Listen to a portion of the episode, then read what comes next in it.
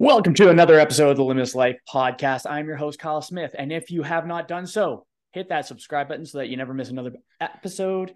And if you love this podcast and want some tips and tricks on how to improve yourself, go ahead and subscribe to my YouTube channel. There are a ton of instructional videos there. You can find the links below.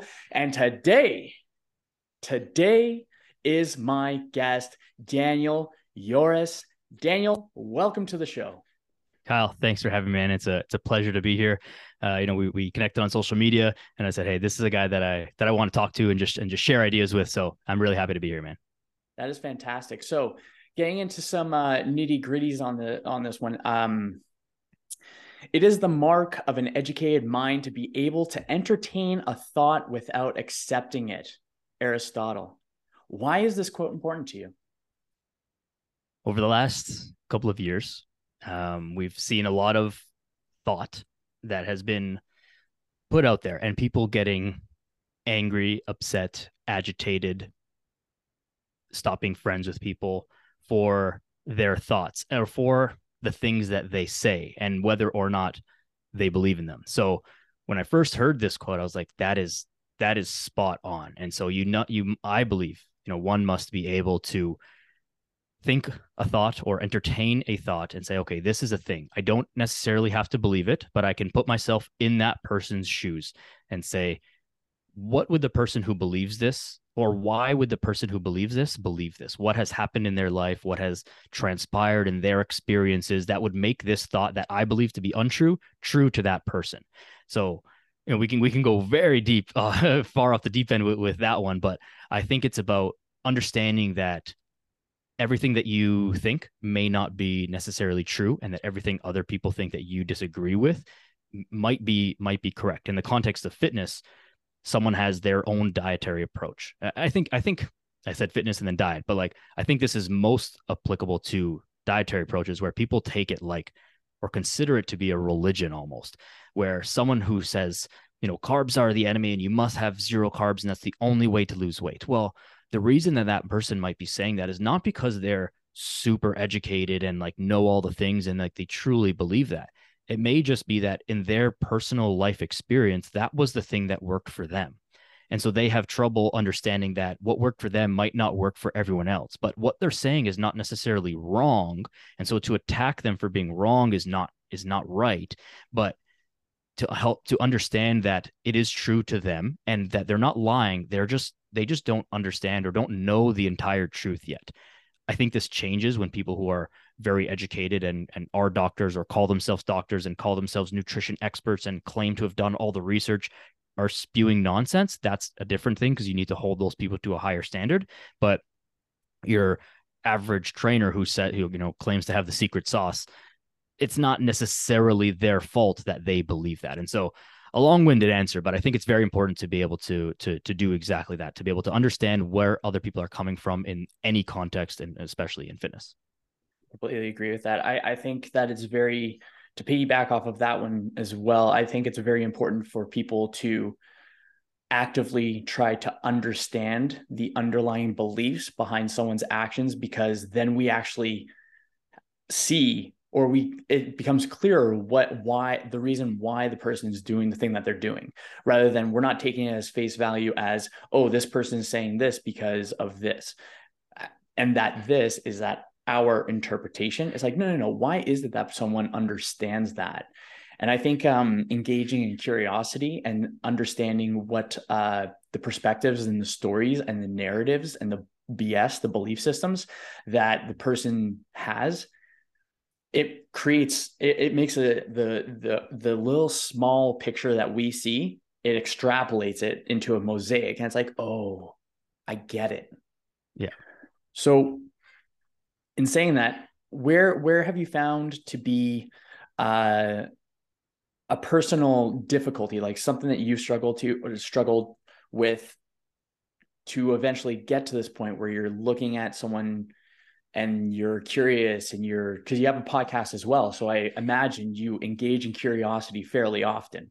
Yeah. So I, I try and do this in, in most aspects of my life. And when I hear things, whether they be, be political or just uh, someone's thought about how to conduct their life or how to conduct their business or how people conduct their fitness is probably the most most applicable to to my day to day. And I see trainers who like do something that I off the top, my first reaction is like, well, that's fucking stupid.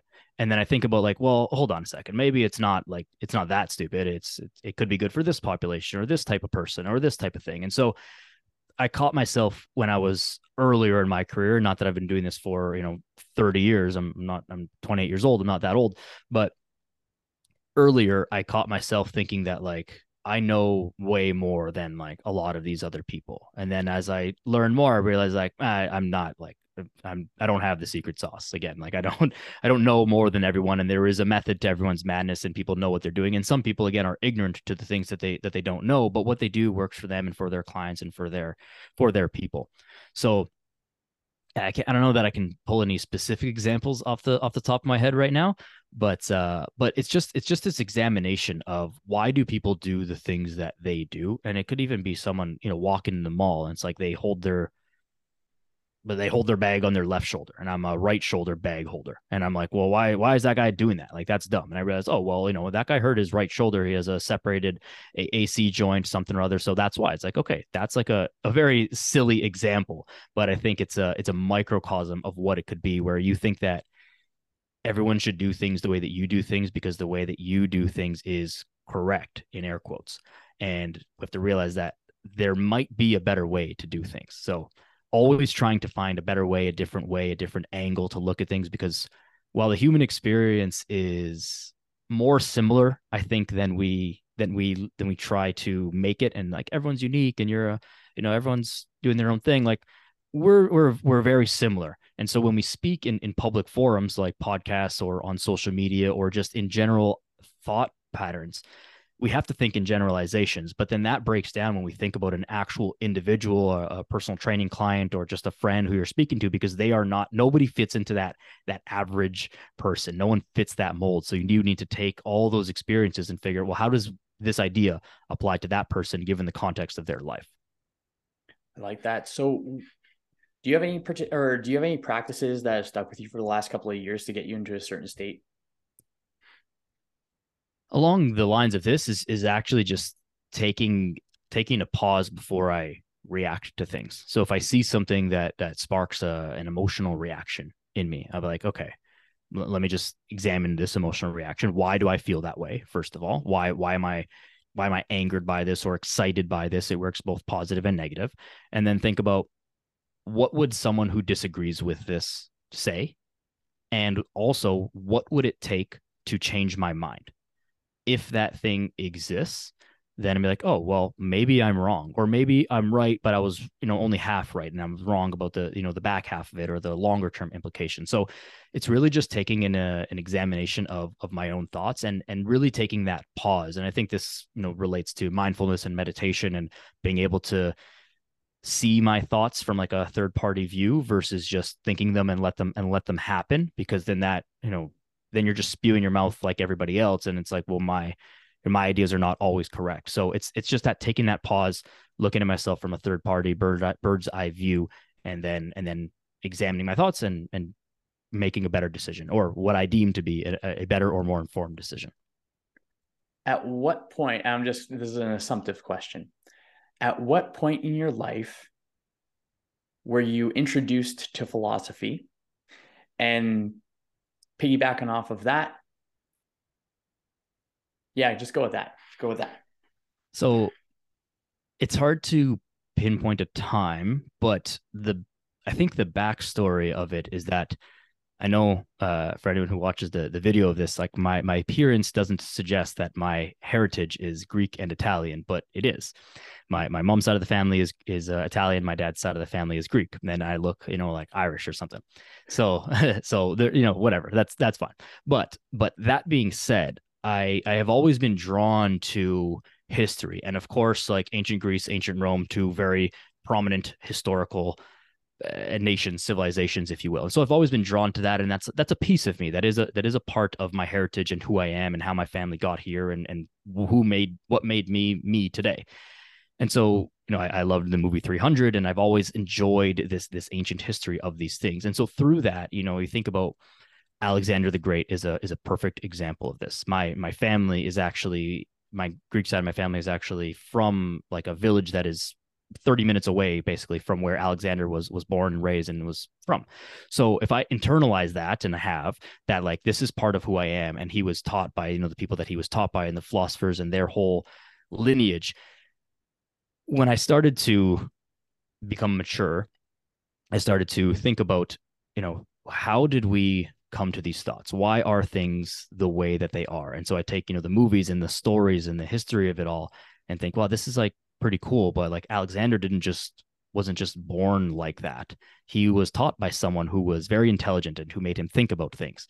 And so that was, I guess, my introduction to philosophy. And then I had uh, a pretty big, I had knee injuries like my whole athletic career from when I was like 12 years old onwards.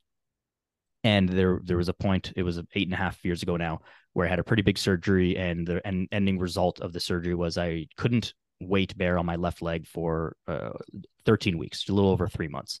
And so in that time, I had a lot of time to sit down and think and do nothing.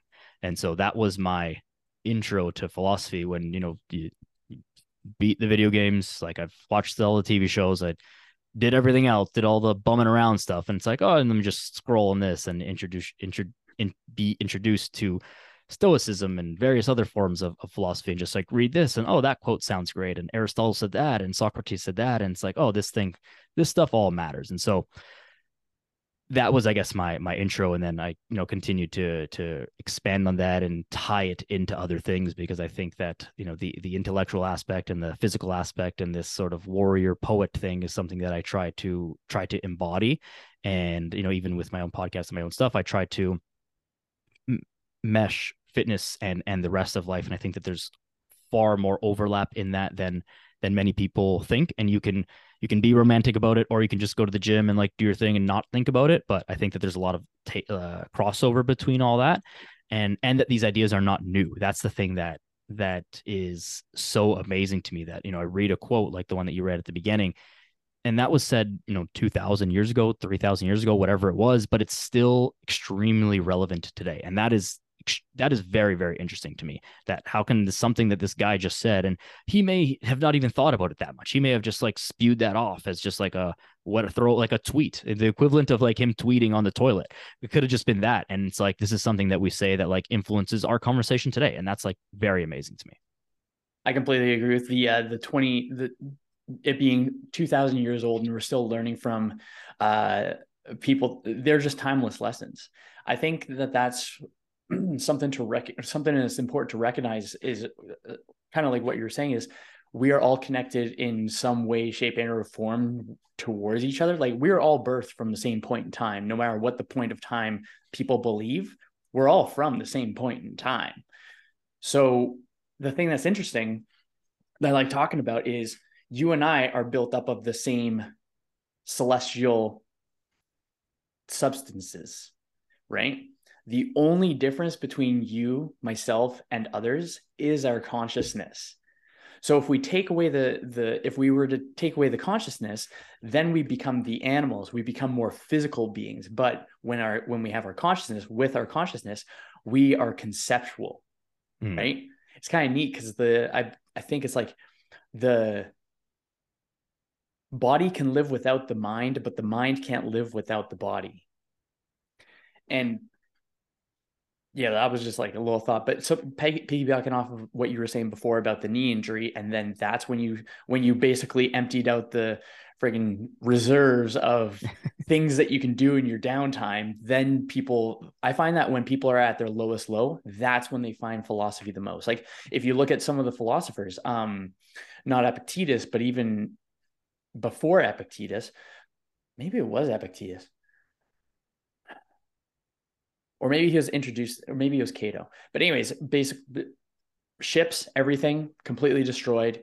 Went, grabbed a scroll, basically going to a library, looking into a bunch of shit, and then finding some scrolls, and it's like, oh, oh, this is how I reframe it. I find that at some point in time, everybody is introduced to a form of philosophy. And I also put like I kind of toss um some the belief systems, not the not the celestial kind of universal like creator kind of style. But i think a lot of there's a lot of overlap in buddhism stoic philosophy hindu uh, christianity. It was theorized that between the birth and the death of jesus he actually wandered on east learned buddhism and that's why christianity has a lot of buddhist uh, influences or similarities. Uh, so i find that everybody at some point finds themselves believing in something where it's like I'm in such a shitty place that I have to believe something to be able to get me through. I find that when people do not choose to pursue it, it happens by chance. So it's either by choice mm. or by chance that people learn about philosophy and they learn a little bit more about themselves and what they're capable of through that process. So how do you think because we talked about chance, right? Um, if someone did not want to like bust up their legs, would not instead, recommend. yeah, hard no. Yeah, and instead would rather choose self awareness, self reflection, uh, asking themselves, "How am I a part of the problem? How am I a part of the solution?" Uh, understanding what they do and do not have control of. Where do you do you take your clients through a process of choosing a more philosophical approach towards their well-being? Yeah I, I definitely try to but it is something that each of us has to come to on our own through our own methods. And so the the most basic level for for me and, and with my clients is focusing on the the breath which is the most like you know basic essential aspect of all of this and so like every workout ends with a very short you know box breathing style of exercise. And so, you know, the first the first time that I do it with a new client, especially like an, an in-person client, I'm like, this is going to be a little bit weird. If you've never done this before, this is going to be a little bit weird, but close your eyes, lay back, listen to my voice, follow the instructions, and and just trust me, you'll feel better after. It will get less weird as we go on. And so they do that. And then for the first time, and this may be some anyone who's, you know, from 20 to 60 plus years old, they do that and it's like, wow, that was that was amazing. And it may have been even the first conscious breath that that person has taken in really their entire life which is sounds like hyperbole but but it's not if you've never actually done some sort of intentional breath work or some sort of intentional meditation of, of any kind. And and call it meditation prayer whatever you want to call it but it's all it's all kind of the same stuff. So that's sort of my entry point and then through the conversations about whatever it is that we're focusing on with their lifestyle or mm-hmm. with their their exercise i try and draw those parallels like okay well you did this about your workout and so you realize this. Yeah the scale went down or, or the scale went up if we're gaining muscle you felt better and you and you felt differently about yourself in that scenario when you went to the wedding and you put that suit on and the jacket closed up. And it's like, well, it wasn't that the jacket closed up, it's that you stood up taller and or it was that the jacket closed up and that's that's great, but now you stood up taller. You stood with your shoulders open and your chin up, not looking at the ground and you saw the world from quite literally a different perspective because your head is now you know up and looking out versus down and and looking at the floor. And so trying to just draw these the draw, draw their attention to their own awareness is probably the the way that i the way that i try and do it. But at the same time it is it is something that people need to need to find on their own. You can you can lead a horse to water but you can't make it drink sort of thing. So uh i i, I am i do believe that you do need to go through some type of hardship to really sort of embody it. And it doesn't I, I wish that no one goes through any hardship, but it's the same as like you know, when you're a little kid and your parents tell you like, oh, when you're when you're older, you'll understand, and they tell you that same lesson a hundred times. Or like, you know, don't don't touch the hot stove, and you, you know your mom, you know that your mom told you not to touch the hot stove, but you don't really believe her until you touch it. And like, oh fuck, that was hot. Okay, I shouldn't do that. You got to learn the lesson for yourself. So hopefully, no one goes through shit, but people are going to, and everyone's 10 out of 10 is their 10 out of 10. Like going through that knee surgery and, and the recovery of all that and not being able to move and whatever, that whole story was like probably the lowest point of my life ish. And I'm very well aware that, like, in the grand scheme of the world, that is not a very low point to be at. There are people who have way, way worse lives than me, and their lowest low is like my lowest low is like a good day for them. And and I'm aware of that. and and I'm sympathetic to that, but it's not. But it doesn't take away from the fact that that is still like my lowest low, and and that and the experiences that I that I take from that. So I think you got to go through stuff, but you got to if you if you're not if that's not going to happen, which you ideally you've got to just find ways to be aware of the things that you're doing and the implications of those actions. And I think exercise is a great way to do it because the action and outcome is pretty closely tied together. Yeah, I think uh, I think the beauty of exercise. And I think when it comes down to people having that flipping that switch, when people are really flipping that switch, where it's like, oh shit, they set a new, they get into that realm where they have some sort of like philosophy or some sort of like system to get them through things. I find that a common denominator, especially in the last three years or so, a common denominator that I found with people that I've been chatting with that have very uh, similar similar kind of uh, experiences, which is kind of cool. We got to switch it from the mind to the body. We're too much in our mind, and we got to like switch it up to our body, and then we actually find like a a balance and a homeostasis between it. Because when I really started thinking, hmm, how am I a part of the problem? Uh, I chose to go do just a really tough obstacle course, basically. It was the world's toughest mile, 24 hour races, or a 24 hour race just kept on going. And I developed the philosophy then that you have to break down the body to build up the mind. Break down the body to build up the mind. When we get it, when we have that breath, like breath work is huge for myself. I don't do it post workouts, but I think I'm going to probably adopt that because you're totally right. Like, there's not enough. There, there's so few people that have really intentionally breath t- taken a breath. Like they're just shallow chest breathing. They've never breathed into their bellies, mm-hmm. you know. And there is there is a little bit of an oxygen wooziness, or as Wim Hof would say, getting high off your own supply. Yeah. Right. I think that there is something that connects people where they just when we get take ourselves out of our minds and into our bodies then things almost resolve themselves because it just happens by the flow of things it just continuously when we put actions before anxieties no i, I totally agree with with everything you're saying i think even to to to highlight that a little bit more is that it's it's way easier for most people to get into their bodies than to get out of their head. And the example is this. If I tell you stop thinking about your problems, you're going to think about your problems. You know, quiet your mind, lay down and just let it let it all go. Like that's very difficult to do unless you're well practiced at that.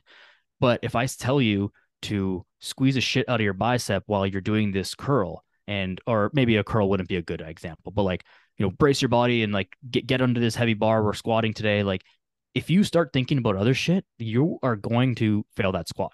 So by getting into your body through the exercise, the other stuff by default goes away. And then that is a way to start to train that because you then I draw consciousness to the fact that like remember this entire workout how you stopped complaining about your boss or your whatever it was that you were complaining about before that all went away and it'll come back and that's fine but now you have like some practice or some experience with getting that shit out of your head.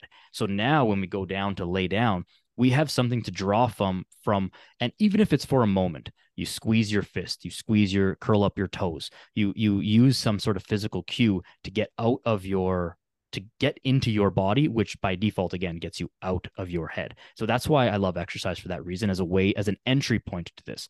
Now, they not, that may not work for everyone, and I don't think it would work for everyone. There are some people who just like they're they would much rather they would be able to just lay down and like let their brain empty. And to those people, like by all means, go like do your thing. I think you still need to exercise for a lot of other reasons, but but for many people, the exercise is just a more tangible way to to do that stuff. Absolutely.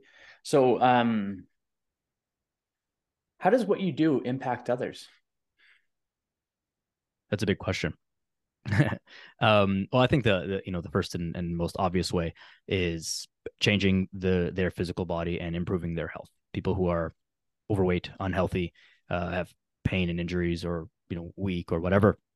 If we fix that, that already improves their quality of life. Better able to play with your kids, better at sports, uh, you feel better in your clothes, you just you feel better generally, more energy for your job, and all that stuff.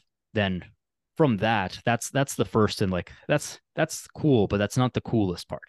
The coolest part is I feel more confident in my life. I feel the the confidence or the ability to start a business that I've always been wanting to start, or I've you know been able to ask out that guy or that girl, and and those kind of things where it's like now the, the stuff that the confidence, the strength, the ability, the the intangible lessons that you've taken from the gym, they start to apply from to the rest of your life.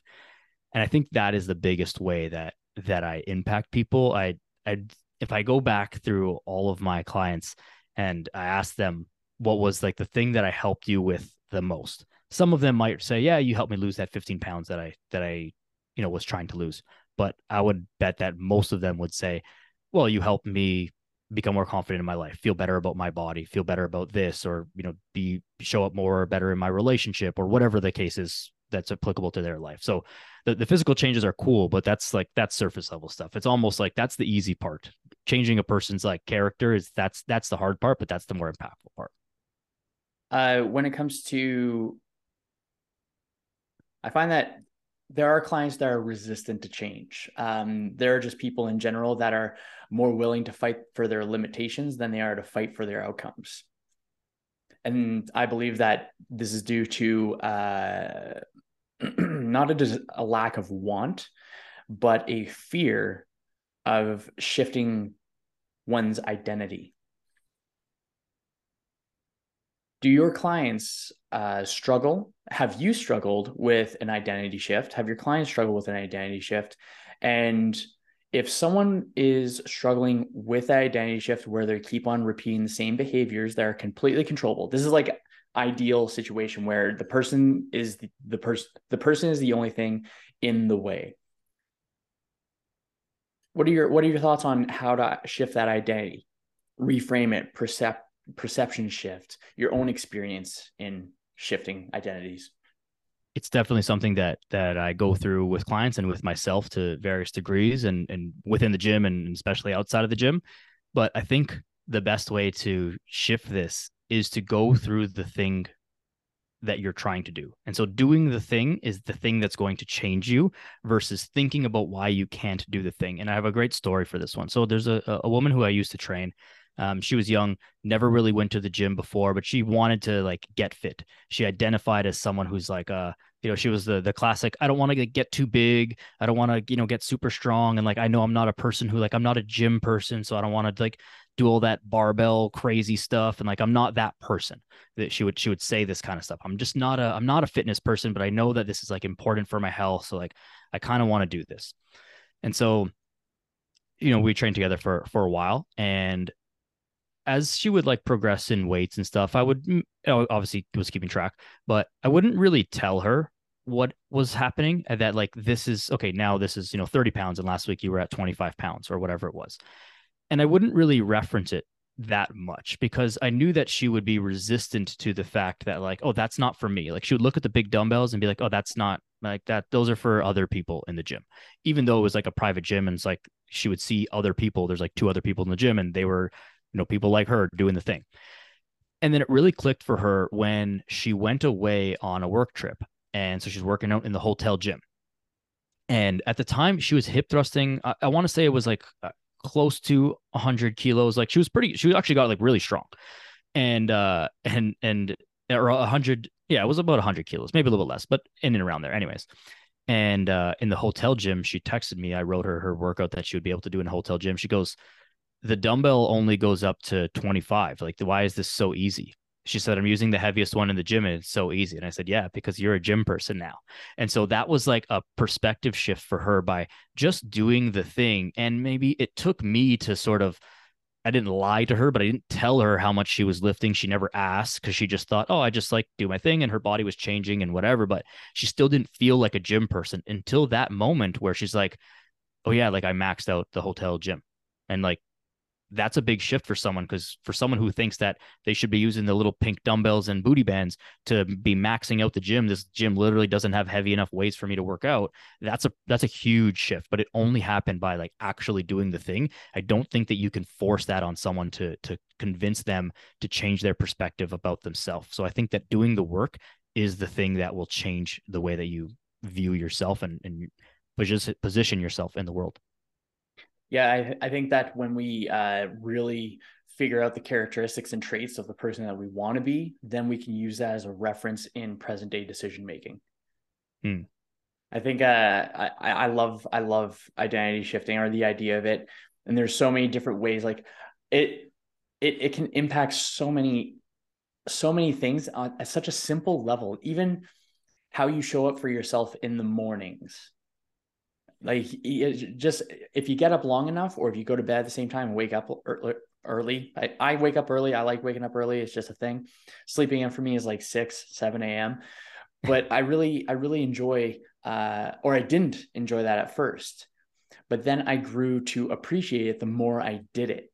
And it's like the, I'm not going to remember them off the fly, but it's like the the five stages of um, progress. So there's you have um, optimistic ignorance or something like that, where you are excited to try something new. You're like super pumped up and you're like, yeah, let's go to the gym. Let's fucking get it. and then it goes down. And then you start thinking, oh shit, this is a lot harder than I thought. And then the next phase is there's nothing happening. That's the the valley of despair. This isn't happening. This is bullshit. It's time to quit. That's where people usually quit. But the thing that I want people to really recognize is that when behaviors and identity follow the actions, you already mentioned that, and keep on going through that valley of despair because then you go up and you're like, oh, I am lifting 25 pounds, which was in my mind at one point really difficult. But the evidence and the the facts are building up. And it's like, well, if the shoe fits, you might just be a gym goer now. Yeah, exactly. And I, I mean, it is difficult. It is difficult to go through that valley of despair. It's significantly easier when you have a, coach or accountability partner, and maybe not even an accountability partner, but someone, a, a leader, a guide of some sort that's that's getting you through that and like doing the things for you, holding your hand through the process. That is way easier than just you know grin and bear it and like realizing magically that you like you are the person that you think you're not.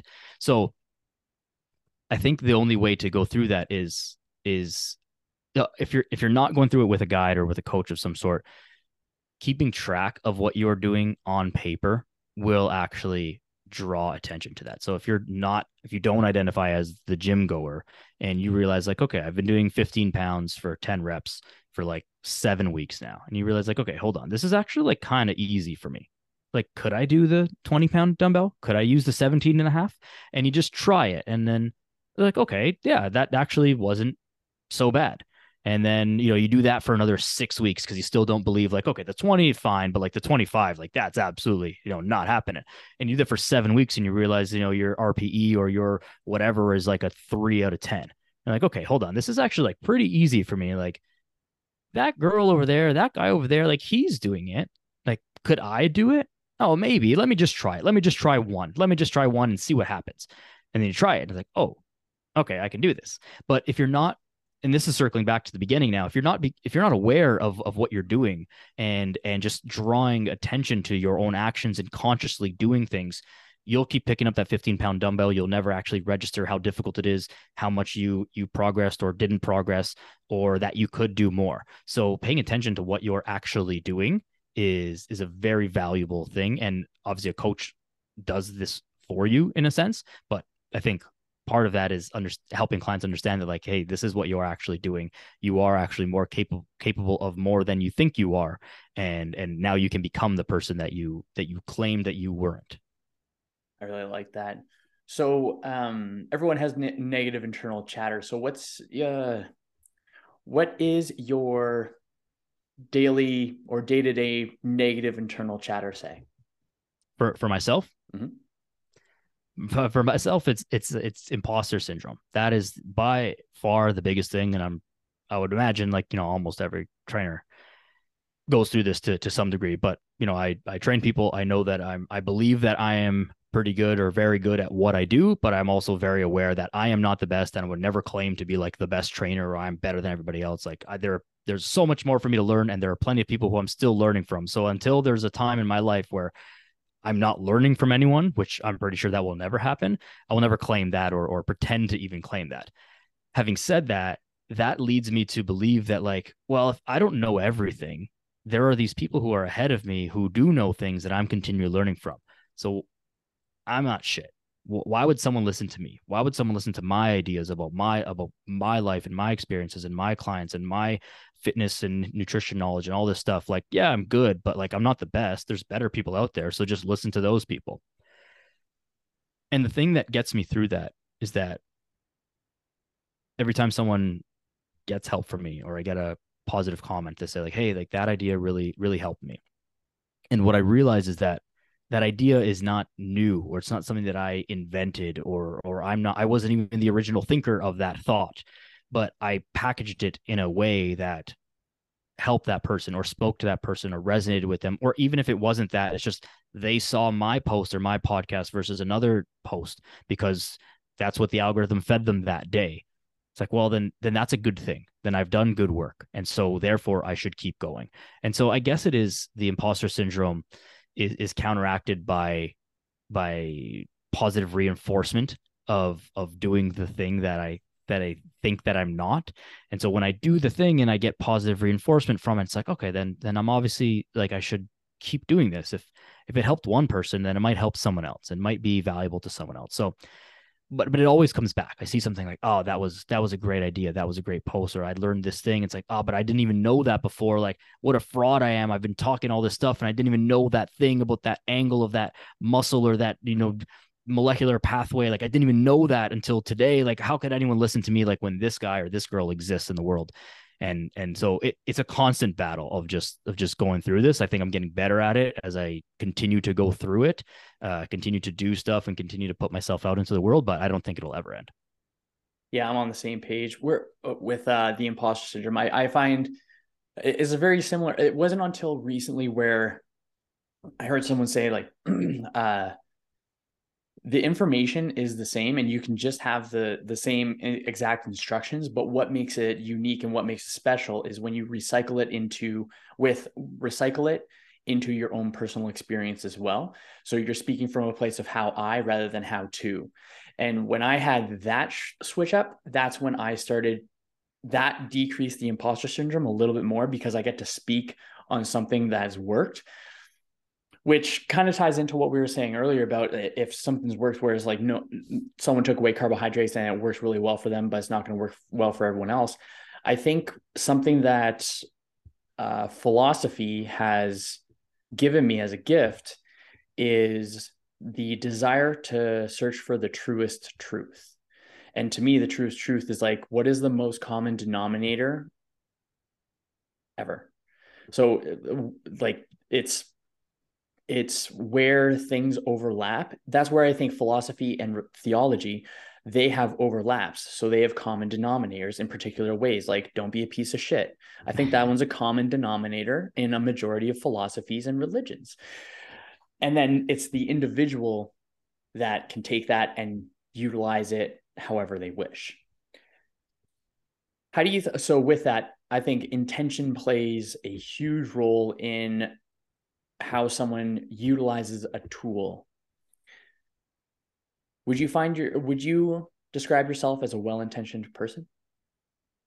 I try my best to be. I try to my best to be intentional with almost everything that i do or to the to the biggest to the largest degree that i can including things that i'm doing wrong.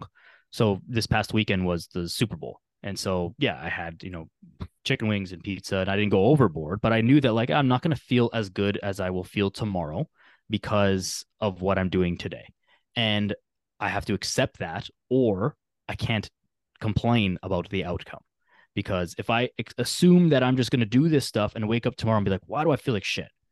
Well, then that was me not being intentional about my actions. So I try to I try to be like very aware of all the things that I'm doing and and this can sound like this can sound robotic and it's not like i'm sitting there at a super bowl party weighing food and measuring out food and like calculating things it's just a it's just a thought that crosses my mind like i'm going to do this i'm going to have you know six not 27 like i'm you know i'm going to have a few and and so it's just a thought that crosses my mind all the time. What am I doing? Why am I doing this? What are the future implications of this? Is this good or bad? If it's a bad thing, am I okay with accepting the consequences of this bad thing? If yes, proceed. If no, then then don't. And and it's it's really as simple as that. I think I've gotten a lot better at it as I continue to practice it more.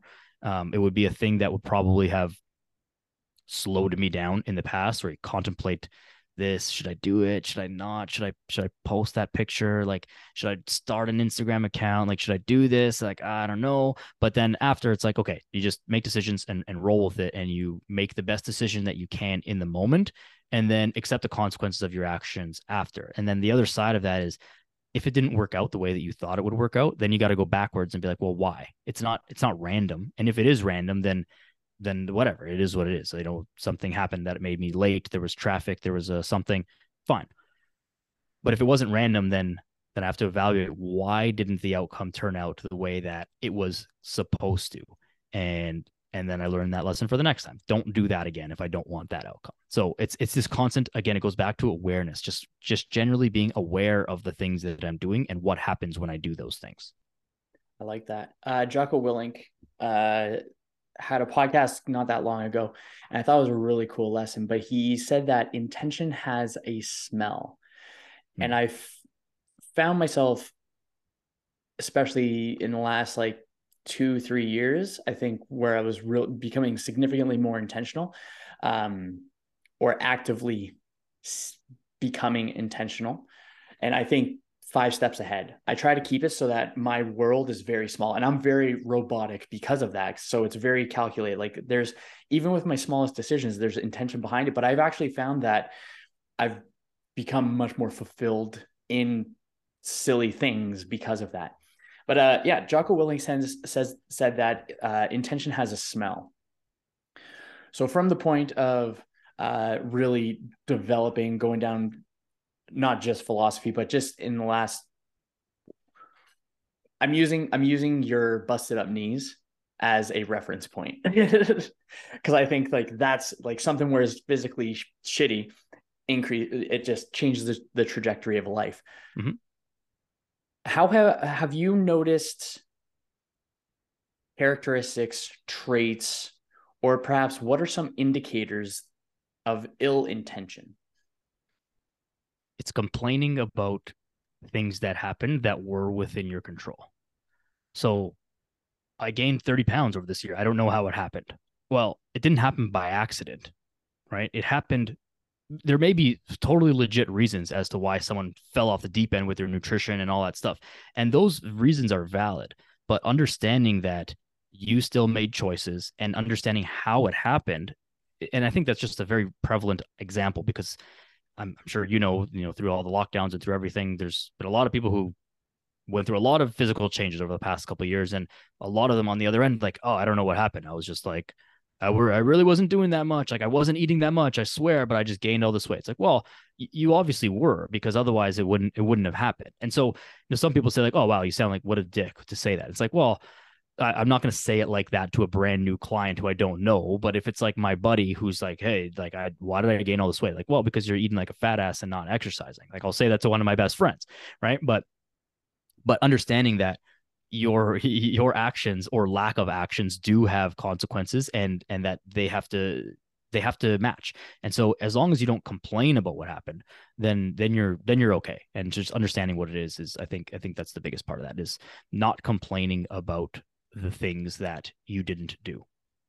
I think by not complaining, we're actually able to take uh, ownership, uh, take power. There we go. Take power over what we perceive to be uh, something so far out of our control.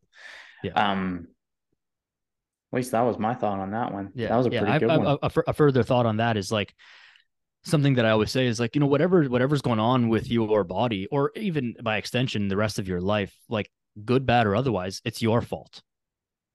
And that again, it can sound that can sound mean and that can sound rude. But the way that I see it is you have two options. If it's not your fault, then you have no control over it and you're fucked. Good or bad or otherwise. There's nothing you can do about it, then you're fucked. You're just going through this life and things are going to happen and that's it. Versus if you take ownership of that outcome and say, well, this is my fault, that means that now, if it's your fault, you can do something to correct it. And that's a great thing. So go do that thing and make it better. And of course, there are always like things that are out of our control. there's always stuff that's going to happen. But if you can control for as many variables as you can, then you have as much control over the outcome as possible. And even if you don't have control over it, wouldn't it be better to assume control and do the things that you think are going to get the best outcome versus woe is me i'm doomed things are just happening to me and uh, you know hopefully it works out but if it doesn't then uh, you know it sucks to be me let me go on twitter and complain about things that have nothing to do with it so like i, I think that taking control uh, taking responsibility for your life and your fitness and everything else understanding that hey things are your fault that means you can do something about it. Therefore, go do the thing and don't worry about it. Just do the things that you need to do. Yeah, that's so good. Well put. Uh, something actually, what are what are some values? What are some non-negotiables for yourself? Non-negotiables. Uh, spending time outside every single day. That is a big non-negotiable for me. It doesn't have to be a lot of time because you know I don't just have hours a day to be wandering around the forest. I would love that, but but you know life is real. Uh, but it's like at least ten minutes outside every single day, moving around, walk to the sidewalk and or to the you know to the stop sign and back kind of thing. Just spend some time outside every single day. That is an absolutely a non-negotiable for me. And it's a it's a it's a reset. It's a little bit of a pattern interrupt from the monotony of being inside the gym or being sat at my computer or whatever. That is probably the the biggest non-negotiable for me, and it's the most thing that I can control. The second thing I'd say is my sleep is something that I'm very protective of, and I do my best to not let things interrupt that. I don't stay up late, get caught on my phone scrolling on social media, or watch a show that's you know the hot show that's on right now that oh i've got to stay up to watch this next episode like I, i'm very as much as possible if i got to stay up late for for to do some work stuff like and, and i definitely make these sacrifices from time to time but again they're they're very intentional so so it's not a, it's not totally a non-negotiable because i will make those sacrifices here and there but as much as possible i don't and if i and if i do make that sacrifice, then there's already a plan to make up for it. Either I'm sleeping in more the next morning, or there's there's, an, there's going to be a nap, or the workout is going to be adjusted the next day, or something like that. So going outside every single day for at least ten minutes is absolutely non-negotiable. And then the second kind of iffy by definition is uh, is my sleep. That's pretty sweet. Uh, what do you think can shift in other people to help change their victim mentality? Hmm. I think it's it's really what I what I said before is understanding that everything that's happened to you is your fault. Or maybe not understanding, but assume that everything that's happened to you is your fault. That then gives you the power to be able to change it. Again, you know, building off of what I said and just expanding on a little bit is don't perceive that everything is your fault as negative just perceive it as positive because it means that you can change it. If you can't change it, then you're screwed, and that's not good. So it being your fault means you can change it. Therefore, don't worry. Don't be a victim. Be an active producer, enlightener of your own life, and and then go do the things that you need to do. And be very be very stoic about that. I I think that it's very easy to get emotional about the things that happen in our life, and we should experience emotions. I'm not saying that you should block out your emotions, but you have to be in control of them. If your emotions are leading all of your decisions, that's usually not a good thing. You need to experience your emotions, you need to feel them, you need to understand them, but you can't let them dictate the way you live. So understand or accept that things are your fault and then make the changes necessary to get the outcomes that you want. I think I like to I like uh, the philosophy of solipsism. I don't I'm not really sure where I stand on this, but basically the idea that uh, the whole world is just a video game, right? it's yeah. the game of life, and yeah. I find because uh, I like going outside off to going outside is a non-negotiable for me as well, and I find that the more and more I intentionally am living life, the more I see uh, how it's a video game, and I compare it to Skyrim. Like there's a there's an open world. Life and video games are very similar. There's objectives, there's NPCs, there's a main character, there's a task, and then there's just you just keep on going until the end of the game. And any any skill that makes life better or any skill yeah any skill that makes life better is considered a life skill and i think if you were to look at a skill tree it would go awareness would be the first little segment in the skill tree so people would have to learn awareness first then it goes to self-awareness and i think that's where people mm.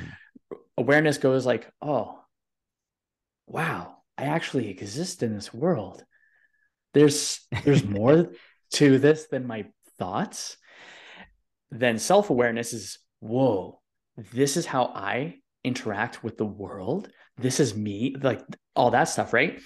And I find that people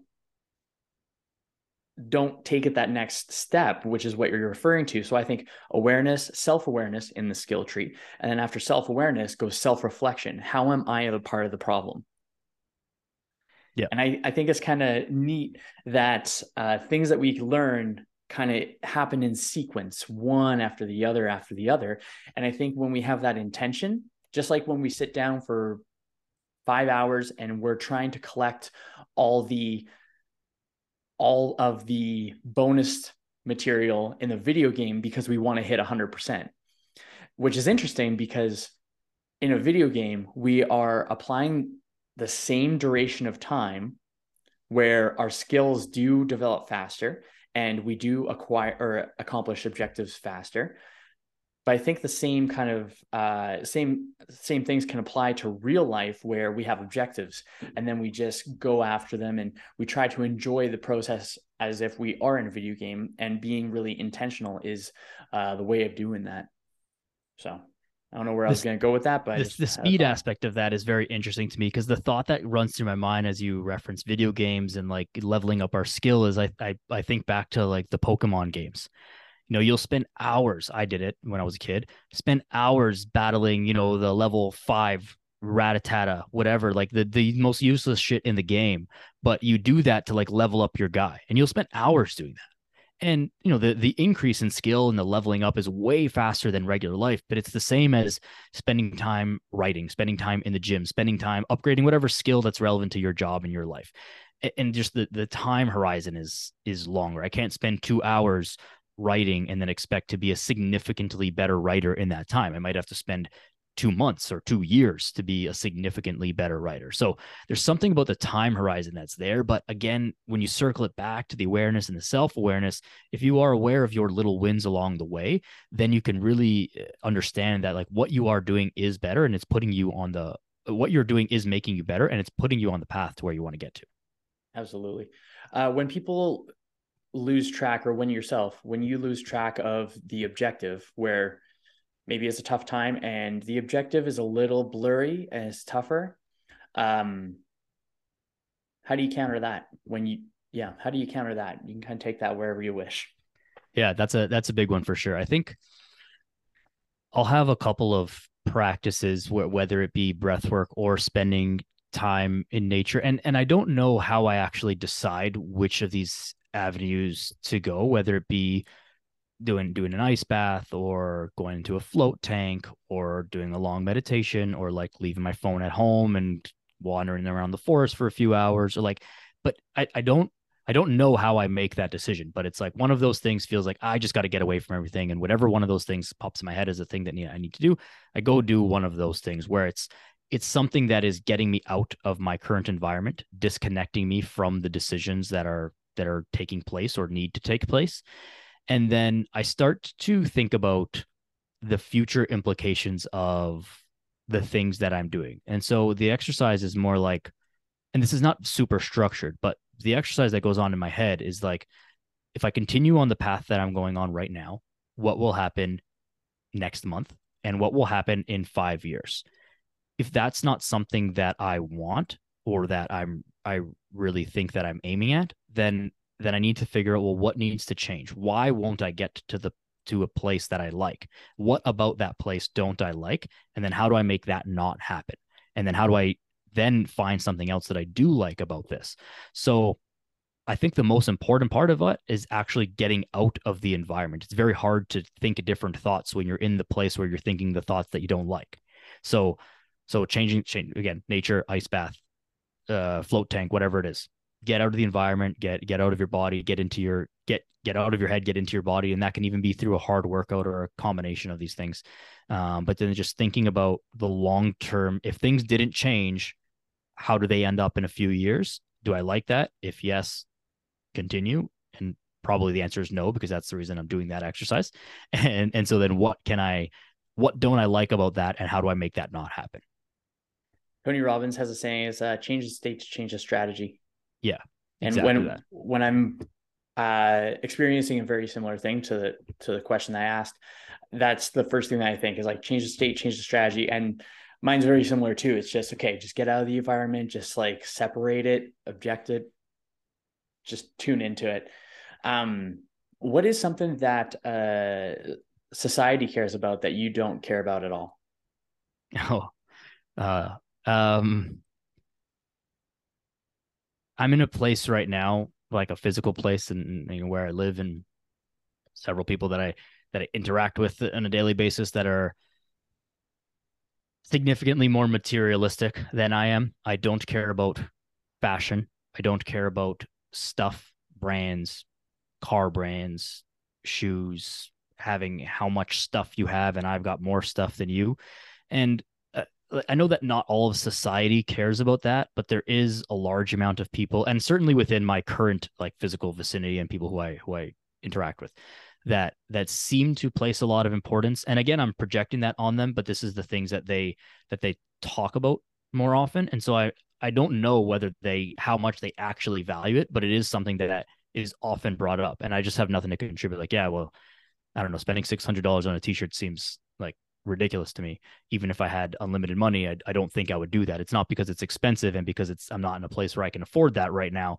It's just because I don't. If I think if I had a billion dollars, I still probably wouldn't do that because it just wouldn't be a thing that would cross my mind. So, I mean that that's that's pretty that's a pretty easy answer I think to to, to answer your question. Is that like just materialistic crap?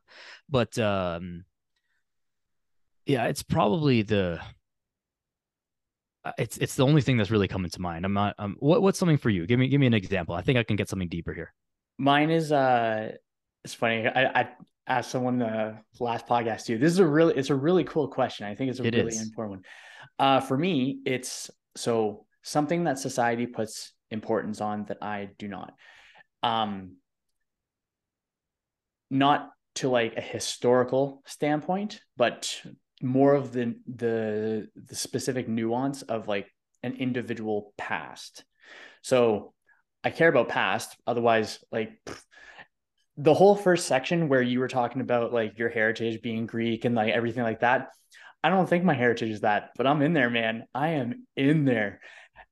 And uh some something that I've actually learned is that the past is not that important in my mm. mind for myself. So my personal past, I do not want to take past pains and perpetuate it by bringing it into the present.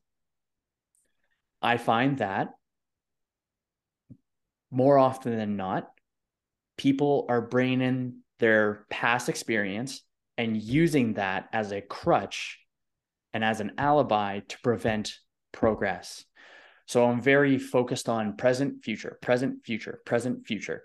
And then obviously, I'll use the wisdom and the experience of my past to make informed decisions going into the future. So, but I'm also, so the things that I want to take, I'll take. But I think uh, when it comes to when it comes to the past, people are like, "Oh my gosh, this happened to me when I was a kid, and I'm 35 years old, and I just can't do it." I'm like, "What? What?" So I find like we we are just keeping uh, the ghosts of our past alive, and those ghosts have power over us. And I, for myself, and the reason why I put, uh, reason why the past is very important for me to like separate is because I used to let it own me. Hmm.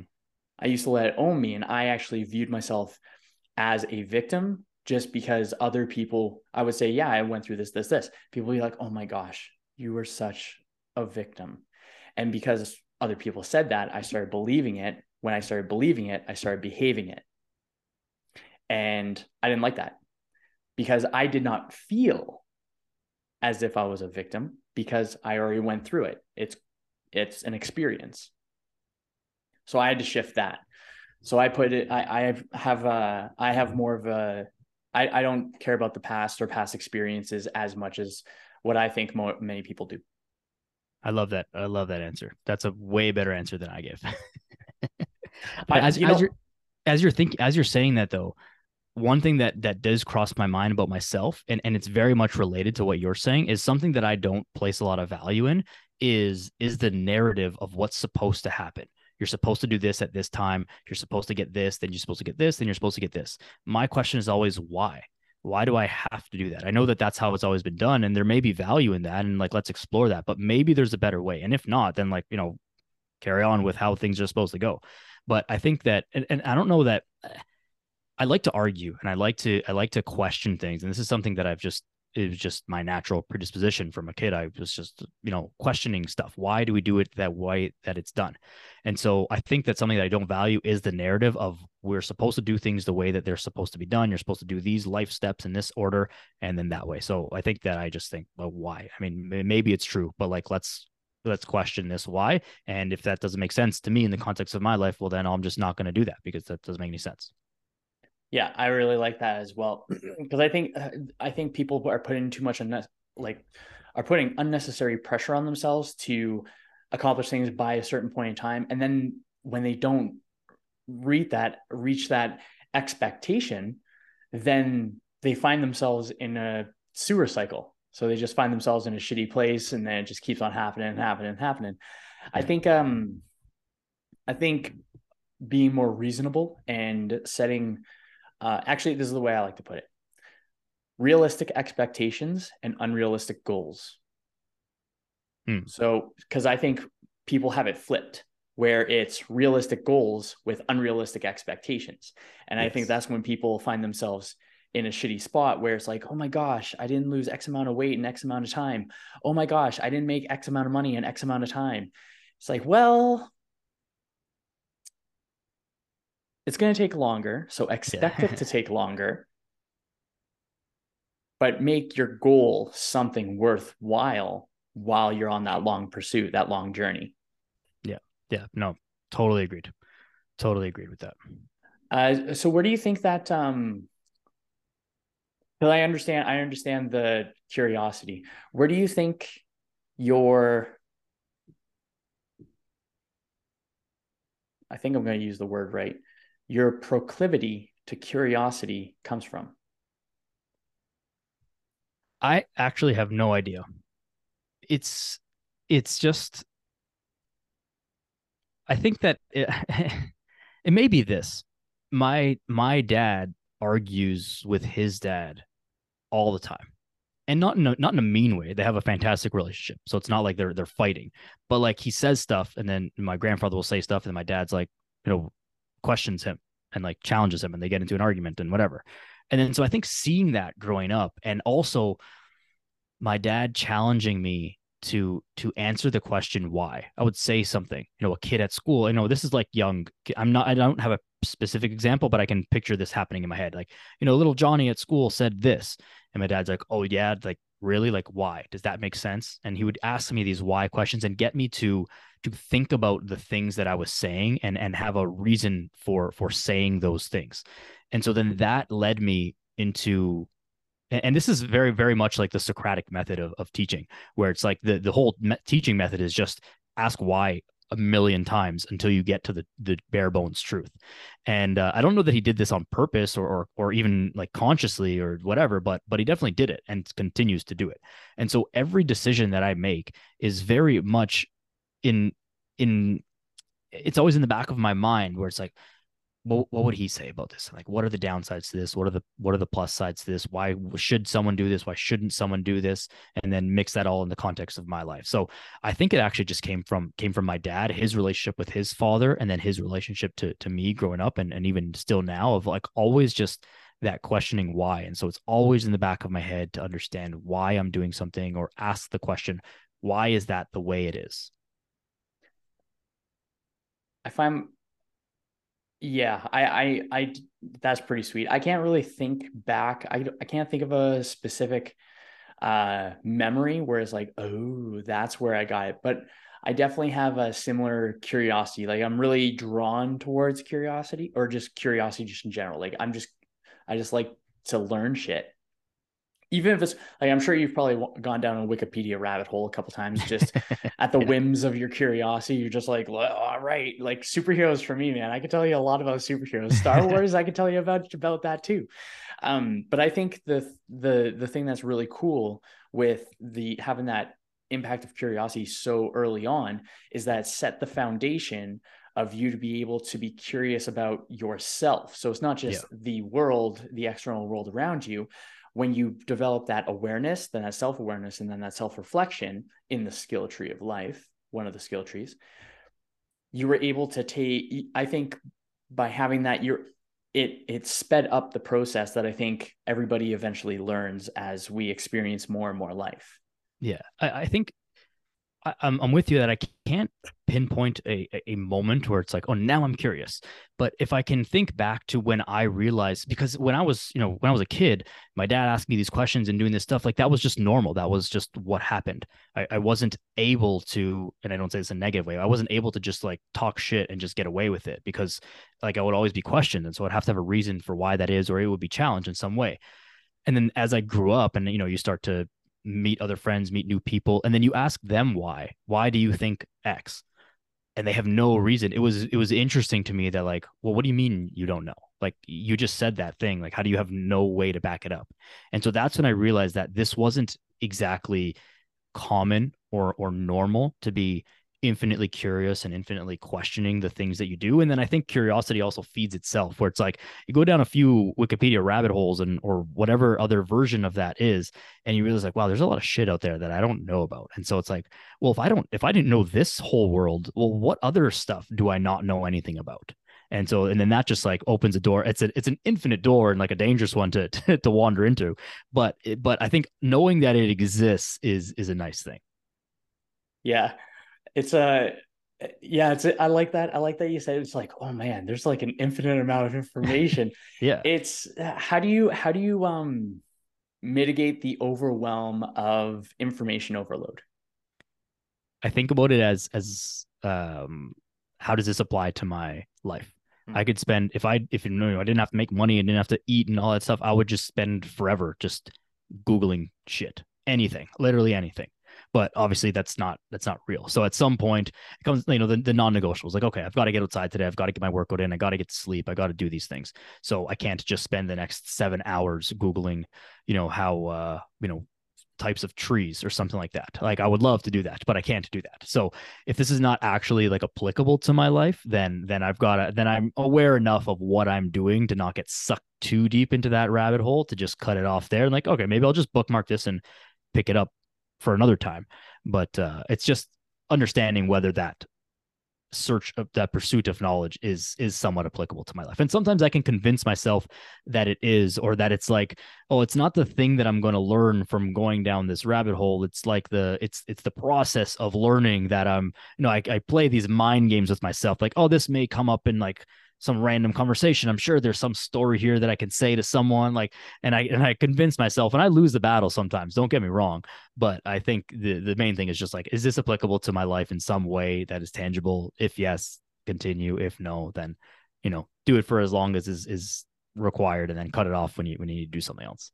Yeah, as long as you have the utility. I have a nice little 80-20. It's like 80% education, 20% entertainment. Yeah, yeah. Yeah, it's so funny.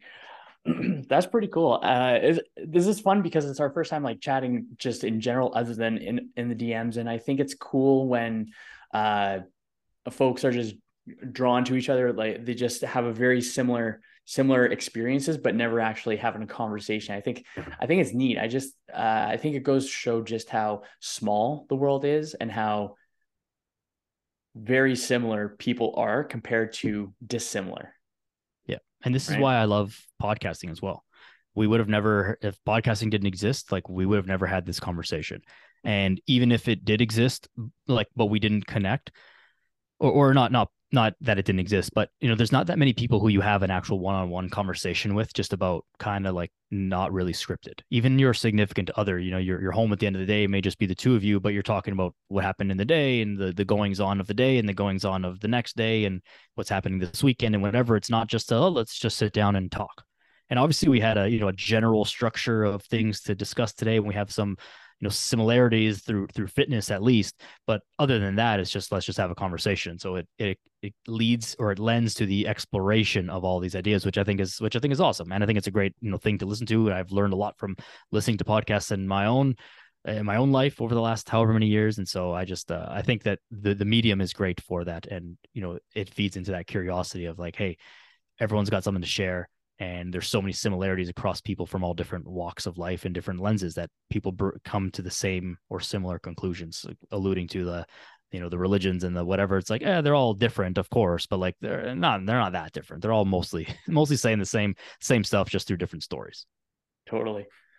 Man okay so we're at the top of the hour and um i'm gonna leave it on that one because i'm trying to think i'm like how how could that get any better as an ending. and I think that that was a fantastic point to step off of. Um, so I got two questions for you and still playing around with it. I'm not sure if I'll have both questions, one question, but you know, the podcast is still in the infancy. So I think it's uh I think it's important to gather data.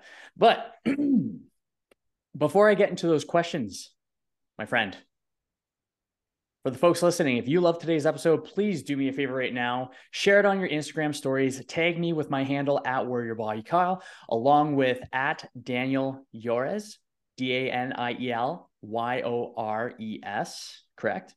That's correct. Excellent.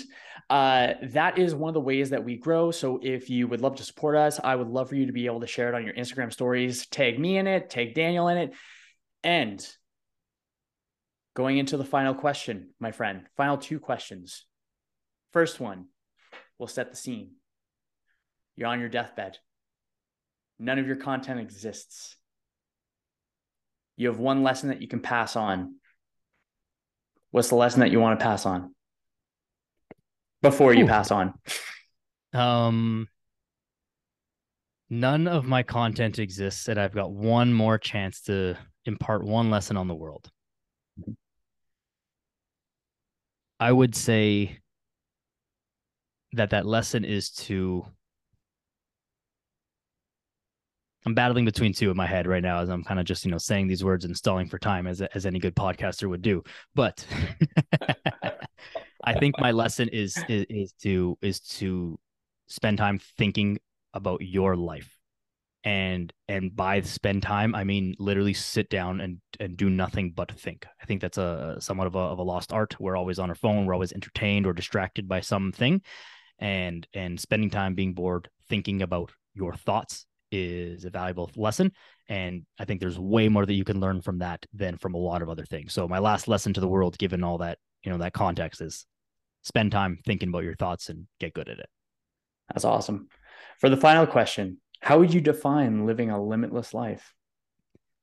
Living a limitless life to me would be being able to sort of do what you want when you want with who you want and not being constricted by your body number one. If you want to go like on some crazy hike you want to walk up a you know hike whatever. Like struggling to think of an example. Machu picchu or one of those kind of things. You want to do that but you, you have a bum knee or something like that like something's wrong physically that that you can control. Obviously people have physical issues that are out of your control all that stuff aside uh you know political correctness and all things. But if it's with it, if your physical body is holding you back from that that is not good. Now you're you're you're depriving yourself of an experience in life. Mm-hmm. uh finances goes the same way. You want to do those things these things cost money. They cost resources so you've got to be able to do those things. So being able to choose what you want to do when you want to do it and who you want to spend that time with i think that is the the the path to a limitless life rather than letting things happen to you. You hang out with those people because they're just the people that are there and you do that thing because that was the thing that was available in that moment. And and there's value in that too going somewhere with strangers going somewhere random with strangers but do that intentionally. Don't just do it because that's what happened to you. Do it because you chose to go on this random adventure with random people like that is an option as well and that can be extremely valuable and fun but uh, do with your eyes open fantastic answer my man well folks listening be sure to like subscribe comment five star review if you're listening to this on a podcast app. I got nothing more to say. So until next time, I hope your day treats you as good as you look.